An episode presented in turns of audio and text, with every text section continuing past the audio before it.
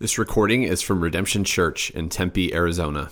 More information available at tempe.redemptionaz.com.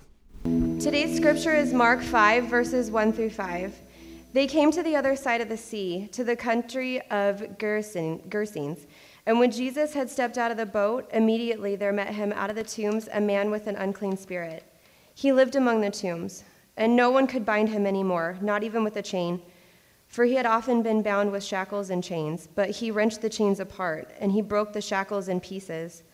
No one had the strength to subdue him. Night and day, among the tombs and on the mountains, he was always crying out and cutting himself with stones. This is the word of the Lord. Please be seated.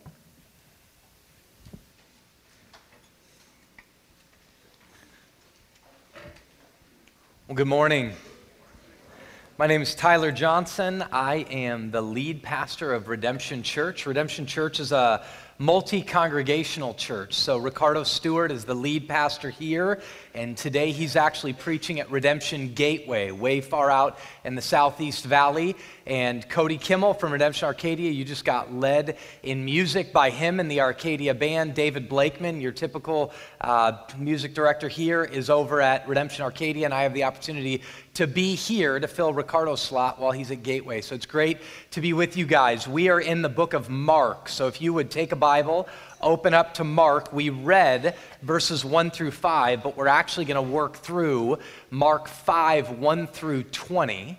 Um, so if you have an app, open your app. If you've got a Bible, open your Bible. And as you do, I'm going to pray.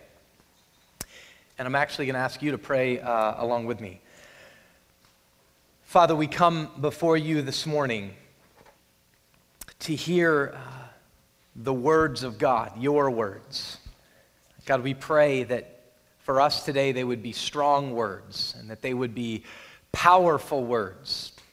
Father, you have sent Jesus to meet us, to proclaim good news to the poor. There are many of us in here this morning that need good news. You've sent Jesus to give sight to the blind, and there are many of us in here who are not seeing as we uh, should be seeing or as we want to be seeing. God, you have told us that you sent Jesus to set those free who are enslaved. God, all of us want freedom. And God, there are many of us who are ostracized and oppressed. We pray that you would meet us through your word. You promise that it will not return void God, you are the only one who knows all of the situations and the stories in this room, and so I pray that you would work your wonders in your ways. In Christ's name we pray. Amen. Keep your hand raised if you need a Bible, and uh, the folks will get you one if you need one.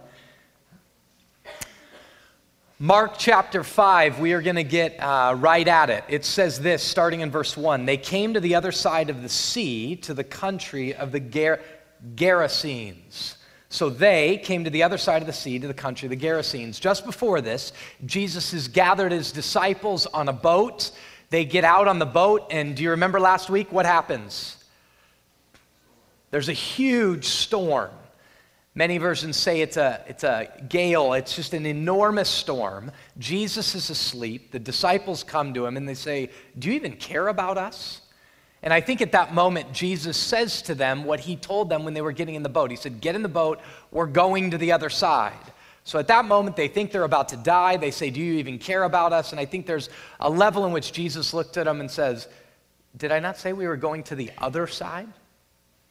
And at that moment, he calms the wind and the waves, and the, man, the men in the boat say this phrase, which is really what the whole entirety of all of the Gospels is about, and so definitely the Gospel of Mark. And they say, Who is this man that even the wind and the waves obey him? That's the question of the Gospels. Who is this man, Jesus? That's the question most of us who came in here today come at some level asking. Whether we are believers or unbelievers, Jesus is fascinating. And to say it simply, he's very important and very significant. One of the smartest non Christian men to ever live, and he's just one of the smartest men to ever live, but he wasn't a Christian, was Albert Einstein. And he said this about Jesus. He said, As a child, I received instruction both in the Bible and in the Talmud, which is a Jewish religious text. I am a Jew. He's therefore stating he's not a Christian, but I am enthralled by the luminous figure of the Nazarene. I'm enthralled by Jesus.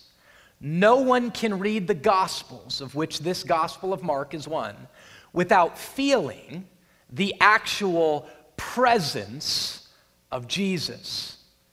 His personality pulsates in every word. Now he says this no myth is filled with such life. Jesus is too colossal for the pen of phrasemongers, however artful.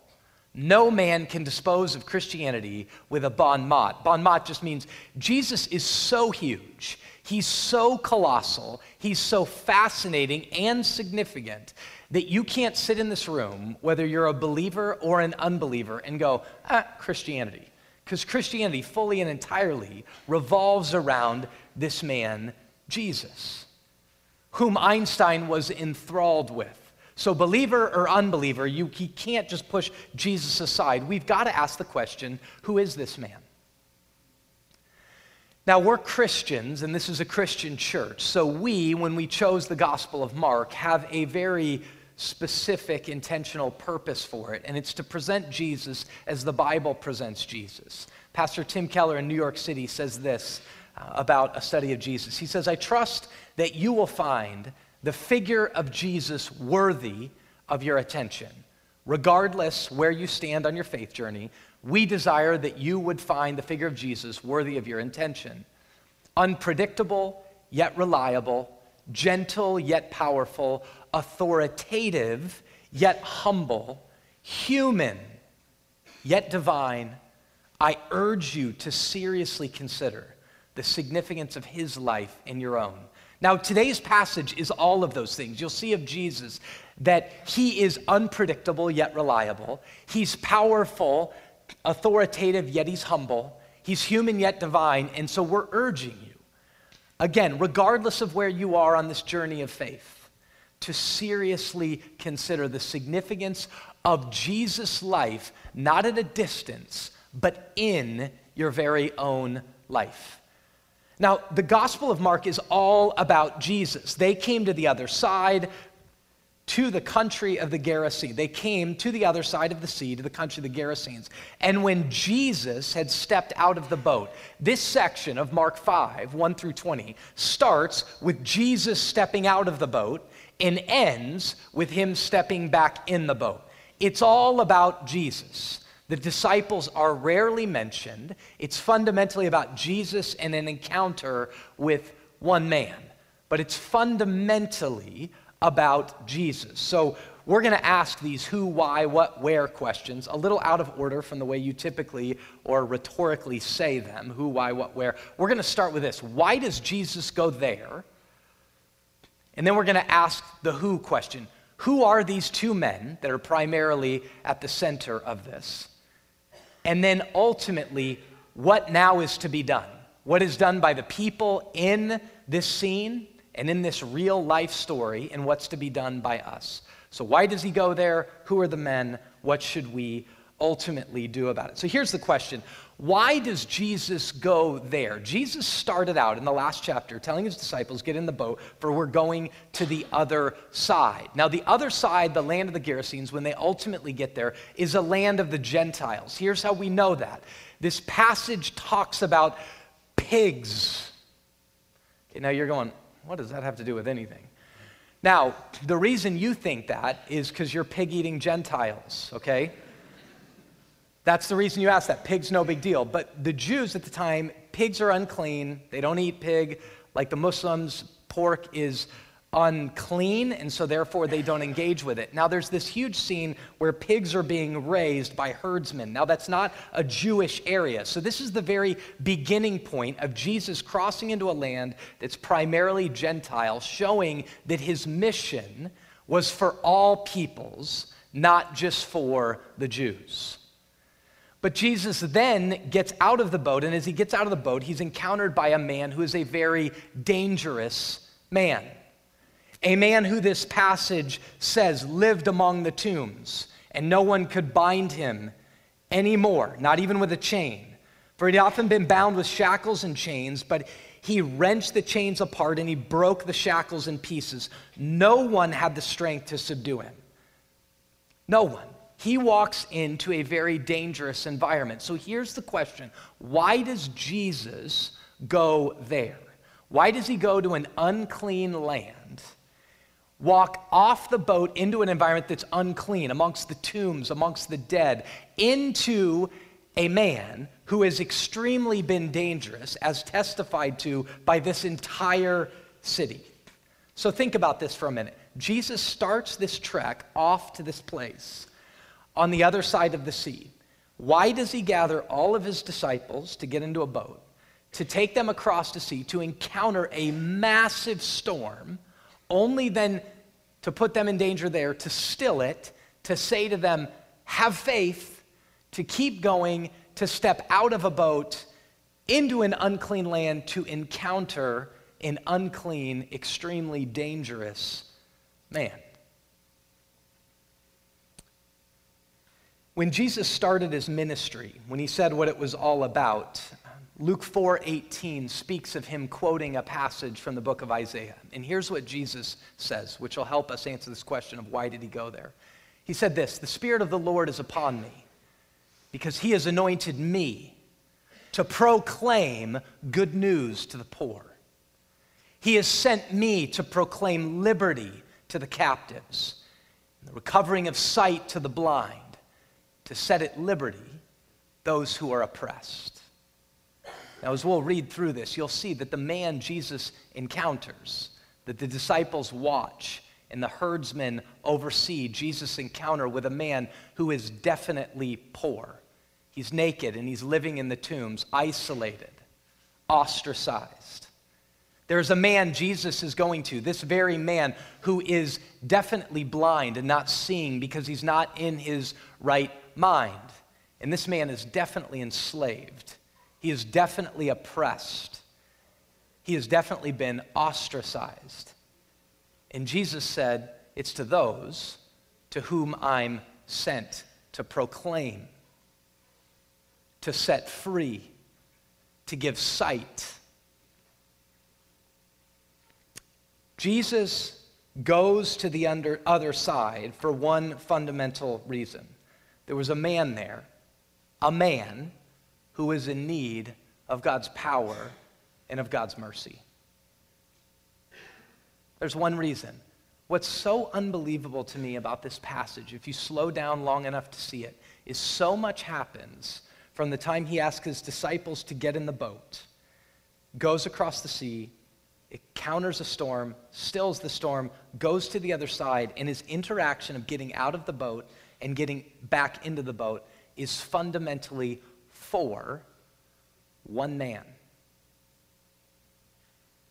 And you're going to see how many it affects, but it's fundamentally an encounter with one man.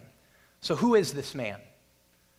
That's the question, right? Who is this man that even the wind and the waves obey him? Who is this man who goes all the way across the sea to step out of the boat to encounter one man? I would submit to you, we will never answer the question of who is this man, Jesus Christ, without slowing down long enough to say, who is this man who encounters him when he steps out of the boat?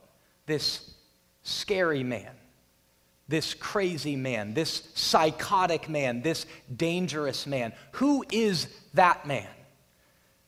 Because most of the time in our own lives, when we encounter those who are crazy, who are scary, who are psychotic, who are dangerous, we rarely slow down long enough to go, Who is that man? Or who is that woman? And I really believe right now Jesus would be saying to all of us, You will never understand me unless you slow down long enough to ask questions of real people. Whether they be psychotic, whether they be crazy, whether they be dangerous, ask the questions. So think about this. This man who is running around the tombs naked, screaming at the top of his lungs, whom is breaking shackles and chains, who nobody wants to be around. Why they've tried to shackle him is because he's dangerous. Why they've tried to put him in chains is because he's dangerous. Why they have ostracized him to where he is totally alone is because they want nothing to do with him. But this man has a name. He had a family who gave him a real name. The scriptures don't even testify to it. Most of the people of his city never knew it. He was the crazy man, the man who dwells amongst the dead, who is unclean because of that. But he had a name. At one point, he was a real child who ran in real streets with real friends, who had a real family. And now he's isolated and he's alone. This is a real man who, at some point in his life, had real dreams, who now, night and day, has not dreams but nightmares that reoccur over and over and over again. This man is real. And I would submit to you if we don't slow down long enough to ask questions, we'll never understand Jesus, and in so doing, we'll never really, really experience who we are meant to be.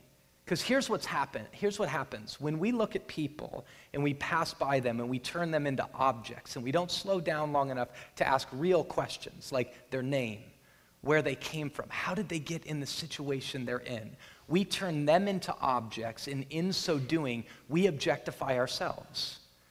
Because God has made us as human beings to humanize other people, love other people. And when we don't, our hearts get hard. Our eyes turn in on ourselves. So we have to slow down long enough to ask questions like How did the forces of darkness take hold of this man's life? What is it that he did that got him here? Or what was it that was done to him that got him here? Because this is a real man who's encountering real torment and in so doing has experienced unbelievable harm. Now he's living amongst the tomb, the passages say, living with an unclean spirit living in such a way that other peoples try to bind him, but nobody could bind him because of his strength, living with superhuman strength. Because this man is not just psychologically deranged, but the passage says that he's demonically oppressed. When Jesus comes upon him, you'll see in this passage very clearly, Jesus asks him, What is your name? in verse 9. And he replies to Jesus, My name is Legion, for we are many. The name Legion, the word Legion, goes along with Roman armies, likely up to five to 6,000 men. In saying the name, what's being declared by the demons is this is not a man who's been oppressed or possessed by one demon, but by thousands of them, which give an account for his superhuman strength. And yet, still, this is a real man who has lives amongst the dead in the tombs with an unclean spirit. No one can bind him. He has superhuman strength. Therefore, he's ostracized and alone, and he's in incredible agony.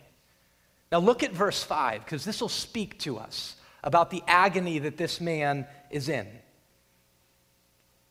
Night and day among the tombs and on the mountains, he was always crying out and cutting himself with stones. Now look at that. Not just at nighttime, not just in the daytime, but night and day. Among the tombs and on the mountains, which speaks about he's isolated and alone and ostracized. He was sometimes, no, he was always crying out and cutting himself with stones. Now, if you look at that phrase, crying out, there's something amazing about the phrase crying out. And when I read it, it reminded me of the Jews in Egypt when they're crying out because of their oppression. And it says God hears their cries. But you know what's amazing about that passage with the Jews in Egypt? It never says that the Jews in Egypt were crying out to God, but it says God heard their cries. Psalm 18 speaks about this that in our distress, the Lord hears our cries. I'm not certain that this man was ever crying out to God, but he was crying out because of his agony. Night and day, all the time, he's crying out because he is so agonized by what's inside of him and by what's around him, and likely by what he's lost. Sometimes we read these passages about the demonic and we think only about the demons. But the demons have come upon a real man. It's never just demon or man. There's moments that it's the demons manifesting themselves, and moments it's the man. The man is grieving his loss. He is in agony, what's over going on. That's why he's cutting himself with stones, not some of the time, but all of the time. And crying out. The cutting himself with stones, it's only recently in my adult life that I've um, really had to think about people that are self mutilating, that cut themselves. And many times you'll encounter a family or friends of someone who's cutting themselves and they just don't understand. Why in the world would anybody do that to themselves, they'll say. And yet, the more you sit with people who do cut, and the more you read about them, they will say that there's such internal agony inside of them that the cutting is what provides the relief from the internal agony. Just to feel pain, physical, releases them from the internal agony that was put upon them through whatever reasons painful experiences in the past, horrible torment internally or psychologically in their own heads. And so they cut themselves for relief and reprieve. That to feel anything different than what they feel like inside, they cut themselves. This man didn't have blades, he didn't have knives, so he took stones and he cut himself continually and was crying out. Now, what's amazing, if God hears us cry in our distress, and the Bible says about Jesus that Jesus said, I only do what I hear my Father saying. I only go where my Father tells me to go. I'm convinced that God heard the cries of this man and God spoke to the son and said, Cross the sea, get in a boat, and go to this man. So Jesus gets in a boat, he gathers his disciples to endure all of the danger of a storm to encounter this incredibly dangerous man. Jesus gets out, and the man comes at him. Ken Gire, who's a theologian, has an amazing poetic line about this man. And he says this Now this man's body had become a beachhead for Satan. And it is on to this beachhead that Jesus now lands. Think about that. I'm going to say that again. When you think about a beachhead, we think about Normandy and the American troops storming the beaches of Normandy and landing. And if you've seen any World War II footage or World War II movie, you see these men step out onto the beach and they're established and they establish a beachhead there. And Ken Gire says this man's body had become the beachhead of Satan. And here's what Jesus does he rides a ship right up and lands on the beachhead of this man. You know why? Because Jesus doesn't let Satan win because Jesus is about proclaiming good news to the poor. He's about the recovery of sight to the blind.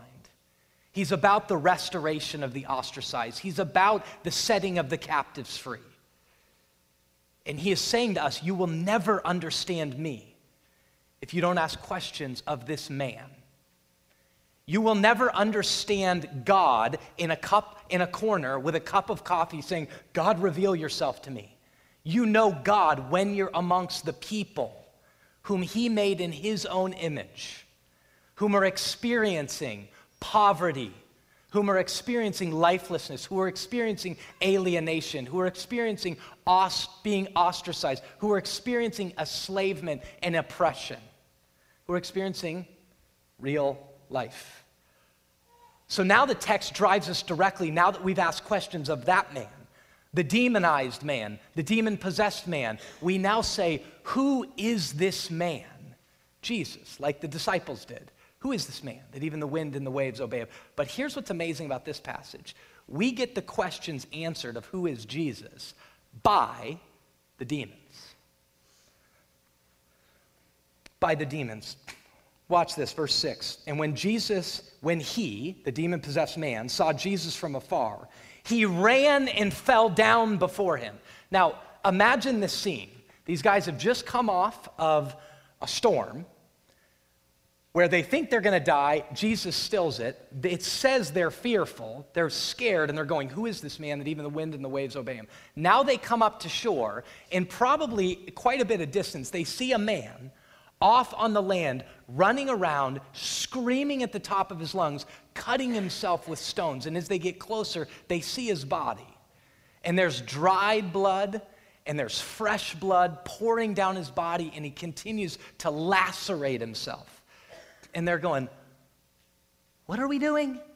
Right? And they get closer and he's screaming, and then they land. Jesus steps out of the boat, and the guy runs like an NFL 60 directly at him, just running at him. Now imagine if you're the disciples. You're thinking, We thought we were going to die there.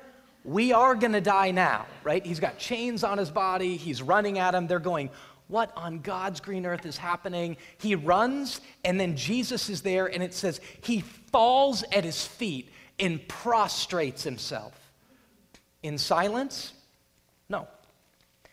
And now he's crying out. Once he was crying out in agony, now he's crying out in a confession, in a declaration. And here's what he says crying out with a loud voice, he says, what have you to do with me, Jesus, Son of the Most High God? Guys, think about this. Slow down in the passage enough. You're the disciples, you're going, this is this crazy guy's running at us. He now falls to his face, prostrate before him, looks up, and he goes, Jesus, what do you want with me, Son of the Most High God? Look at what he said.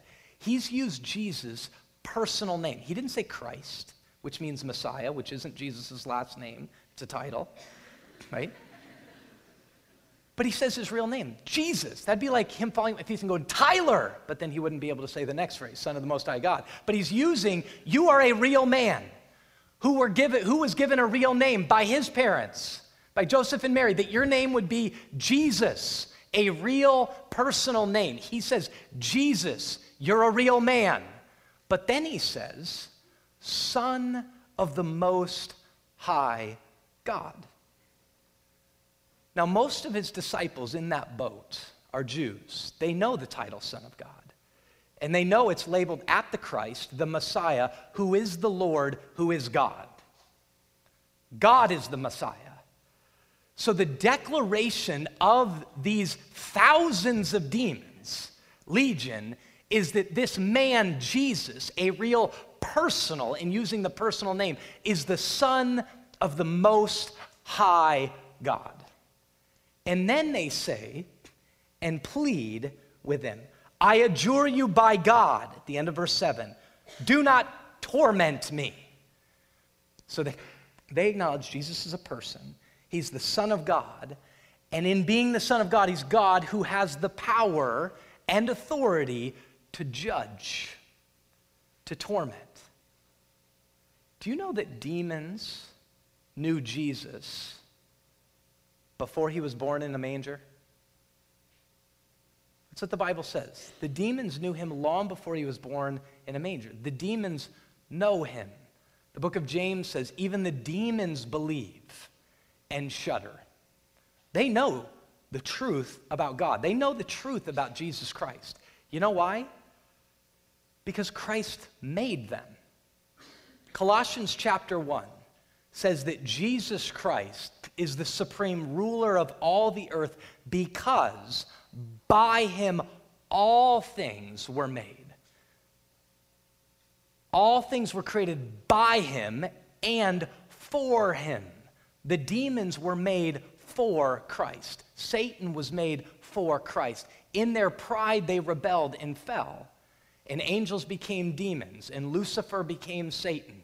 But he made them. That's why Colossians 1 says that by him and for him all things were made things in heaven and things on earth, whether thrones or dominions or rulers or powers. That language, thrones, dominions, rulers, or powers, every biblical scholar says speaks of the dark forces of the spiritual reality. They know Jesus because they were made by him and they were made for him. So the, the demons can make this man's body fall to the ground and say, You, the man Jesus Christ, the young boy who grew up in Nazareth, Jesus of Nazareth, whom was the carpenter's son, who became a carpenter, you are the Son of the Most High God, who has the authority, the power, and the persuasion to bring forth the penalty of our demise. That is why they say, Are you now going to kill us at other points in Mark's gospel? At other points in the gospels, they say, Our time has not yet come. They know the future. They know Revelation 20:10 says that God will do away finally and fully with Satan and all his minions and all the fruit of their work of sin and death. They know who he is. They're declaring maybe more truth, I would argue more truth than these disciples even know in this moment. But they have incredible gall, these demons, because they say, I adjure you. They're trying to persuade, they're trying to command, don't torment me. And then later on down, they don't just adjure, but they begin to beg. I adjure you not to torment me. For he was saying to them, Come out of the man with an unclean spirit. And Jesus asked, What's your name? He says, My name is Legion, for we are many. Verse 10. And he, the man with the legion of demons, and he begged him earnestly not to send them out into the country. Now, a great herd of pigs was feeding on the hillside, and they begged him, saying, Send us into the pigs and let us enter them. Now, what gall? Like, what, what is it that makes demons, demons, think that they can ask God to be merciful to them. Right? What, what is that? What do they possibly think? Here's God, you've rebelled against him, you continue to work against his ways in incredible fashion. You're out as the enemy. Jesus tells us that the enemy is out to seek, to kill, and to destroy. And this man's life is a perfect picture of that. And now Satan's minions, these demons, are there pleading with Jesus to have mercy upon them. I adjure you, don't torment me. Begging him, don't send us out into the country. Let us go into the pigs. Now, I got to be honest at this moment. Watching what these demons have done to this man, if I'm one of those disciples watching this and was able to talk, which I wouldn't have been able to talk, um, but if I was able to talk at that moment, I would have been like, Jesus, pin them down, get pins or whatever you use to get demons and just start torturing them. Torment them to the highest possible level. Just pinpricks in their throats and down their body. Do that. Torment them. And then if they ask you for something, let us not go into the country, send them into the country.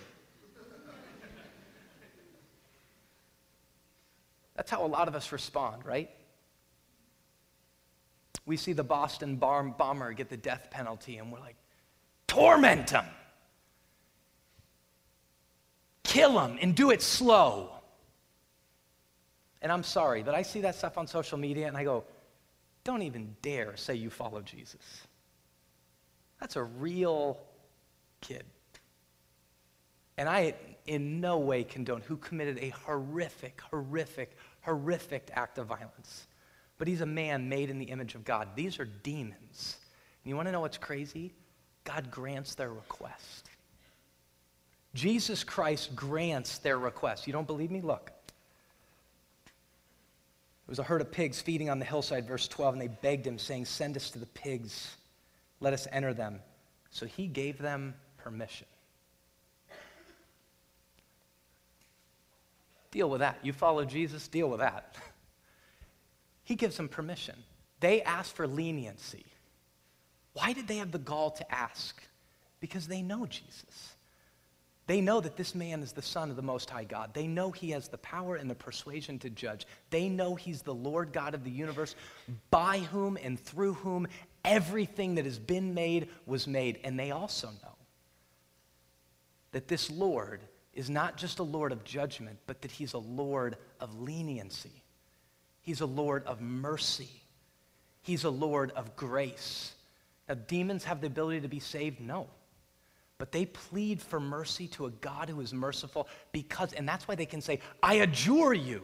I think right there they're going, based upon your character, we know who you are, Jesus. Be merciful to us. And because he's merciful, he gives them permission. Because he's merciful. Who is this man who even the wind and waves obey? Who frees the demonized and demon possessed? Who even grants mercy to the demonic? Who is this man? So he gives them permission, and the unclean spirits come out and they enter the pigs. And the herd, numbering about 2,000, rush down the steep bank into the sea and they drown in the sea. Now, we have all kinds of questions here, right? Like the pigs leave, the whole herd runs down the mountain, they go into the sea, and the pigs drown. Did the demons drown? I don't know. I have no idea. Do demons die like that? I don't know. So you'd think you'd be like looking over the mountain, like, what happened to the pigs? But now it tells us the what. How do people then respond to this? Look at verse 14. The herdsmen, okay, the herdsman means these are the folks who owned the pigs. Okay, they're watching this whole thing go down, and then they're like,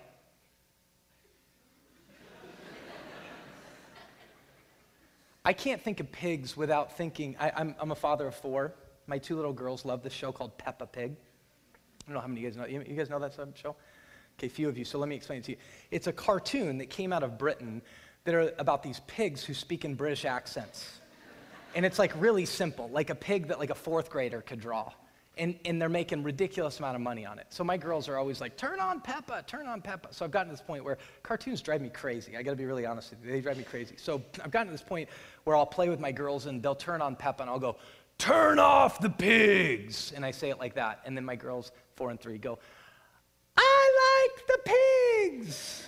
Right? And I'm convinced as I read this passage that the herdsmen are watching, like, but we like the pigs, right? That's our livelihood. Dead pigs, right? I'm convinced of that. So the herdsmen watch this. They're like, oh my goodness. The herdsmen flee and they tell in the city and in the country. They told it. What did they tell? And people came to see what had just happened. And they come to Jesus and they saw the demon possessed man, the one who had legion, sitting there. Now, they go tell the story, and the people don't go running and go, where are the pigs? They don't go to see the pigs, they go to see Jesus. The whole passage shows you it's about Jesus, and the effect of what happened is all about Jesus. They go to see Jesus. Now, I'm convinced the, the herdsmen are still there, like as it's really settling in, going, but what about the pigs, right? Like, this is a big deal, but they're still fascinated. And as they walk up to Jesus, look at the reaction. It says they go, they came to Jesus, verse 15, and they see the demon possessed man. Well, now this is interesting the one who had the legion, sitting there. Now, before, this man was there, right? But he was standing, running around, standing. Now he's sitting. He's not standing, running like crazy. He's sitting there. He's clothed, which Luke told us he was naked before. And obviously, this passage means now he's clothed. He was naked. He was naked. Now he's clothed, and he's in his right mind. Before, he was psychotic. He was crazy. And it says they are afraid. They look at Jesus, they see the man sitting there, and they're like, that's the crazy, psychotic, dangerous man. But he's sitting there, peaceful, clothed, cleaned up. Before they had seen him, he was lacerating his body with dried blood and fresh blood all over his body. And now he's sitting there and he's in his right mind, likely talking and even probably telling his story, and they are afraid. And those who had seen it described to them what they had had happened to the demon possessed man. So they're looking, going, How did this happen? And the herdsmen and the disciples are like, You will not believe what just happened. Jesus encountered this man. He came upon the beachhead of this man's life who had been taken by Satan, and he set this captive free.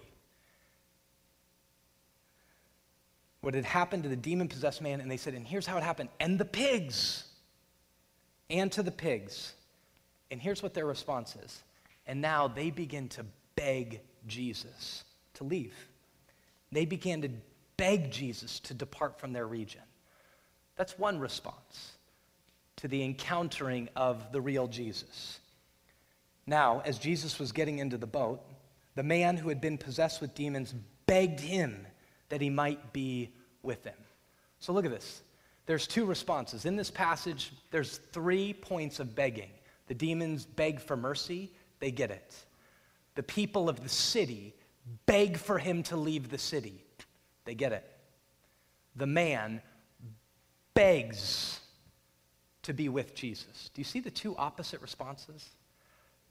You encounter the real Jesus, you either beg for him to leave and you run away from him, or you beg to be with him. You beg for him to leave, or you beg to be with him. Because there's cost to this, right? That's why people beg him, will you please just leave? We were a lot more comfortable. It all made a lot more sense. You're pretty freaky. You're scary. Their fear leads to say, leave. This man goes, please, Jesus, let me be with you. You have liberated my entire life. You've given me sight. You've proclaimed to me good news. You've displayed to me good news. I want to be with you. Now, here's what's amazing that man begs to be with him, and Jesus doesn't permit it. But he said to him, Go home to your friends. Tell them how much the Lord has done for you and how he has had mercy on you. And the man went and began to proclaim in the Decapolis how much Jesus had done for him. And everyone marveled. See, Jesus knew something. He didn't not answer this man's prayer. He said, When you come to me, nobody encounters me and ends up with me that I don't send radically out. You confess to me, even as the demons did, who I was. I displayed for you who I was, that I am Lord and Savior. I have healed you and restored you, not for you to sit, but for you to go and to be sent. And this man is sent to the Gentiles. Many people would say the Apostle Paul was the greatest and maybe even the first to be sent by God to the Gentiles. But it actually was the Gerasene demoniac who was the first man sent to proclaim and to testify to whom Jesus was and what he had done on their behalf. Jesus knew in that moment when he said, Not now, I'm sending you, he knew that very soon he was going to become very much like the Gerasene demoniac. He was going to be taken out to the tombs. He was the one that was going to be crying out, not just into the air, but to God the Father, saying, Father, Father, if there is any other way, he knew that he was going to end up on a cross with all of hell, all of the fury of hell, of Satan's sin and death poured upon him, crying out and begging to God, Father, Father, why have you forsaken me? With dried blood and fresh blood all over his body, that he would be dead, died, buried and on the third day, he would rise again and he would ascend into heaven. And as he had promised, all of those who would follow him, lo, I will be with you always, even to the end of the age, as I send my spirit.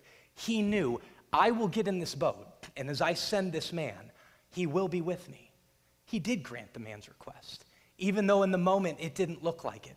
And this man was sent, and that is the normal Christian life, Redemption Tempe. It is us going to Christ. Think about this as we end.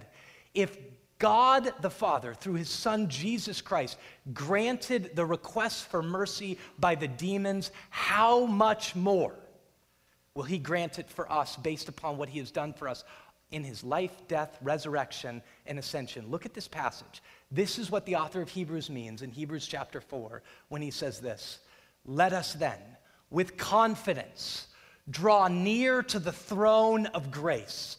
This proactive God who comes to us, the throne of grace, that we may receive mercy and find grace in our time of need. As the demoniac man received mercy, if the demons receive mercy, church, how much more is he telling us with boldness and confidence to come now, whoever you may be, to find mercy and grace and help in your time of need. And you come to him, and he will restore, rebuild, reward, and send us to testify and to proclaim that message. Let's pray. Father, we love you. We thank you for your grace and your mercy to us in Christ. God, I pray that we might see and know the love of the Father as displayed in Jesus the Son. God, I pray for those who are here right now that are scared, God, that they would come begging to be near you, not begging for you to leave. In Jesus' name we pray. Amen.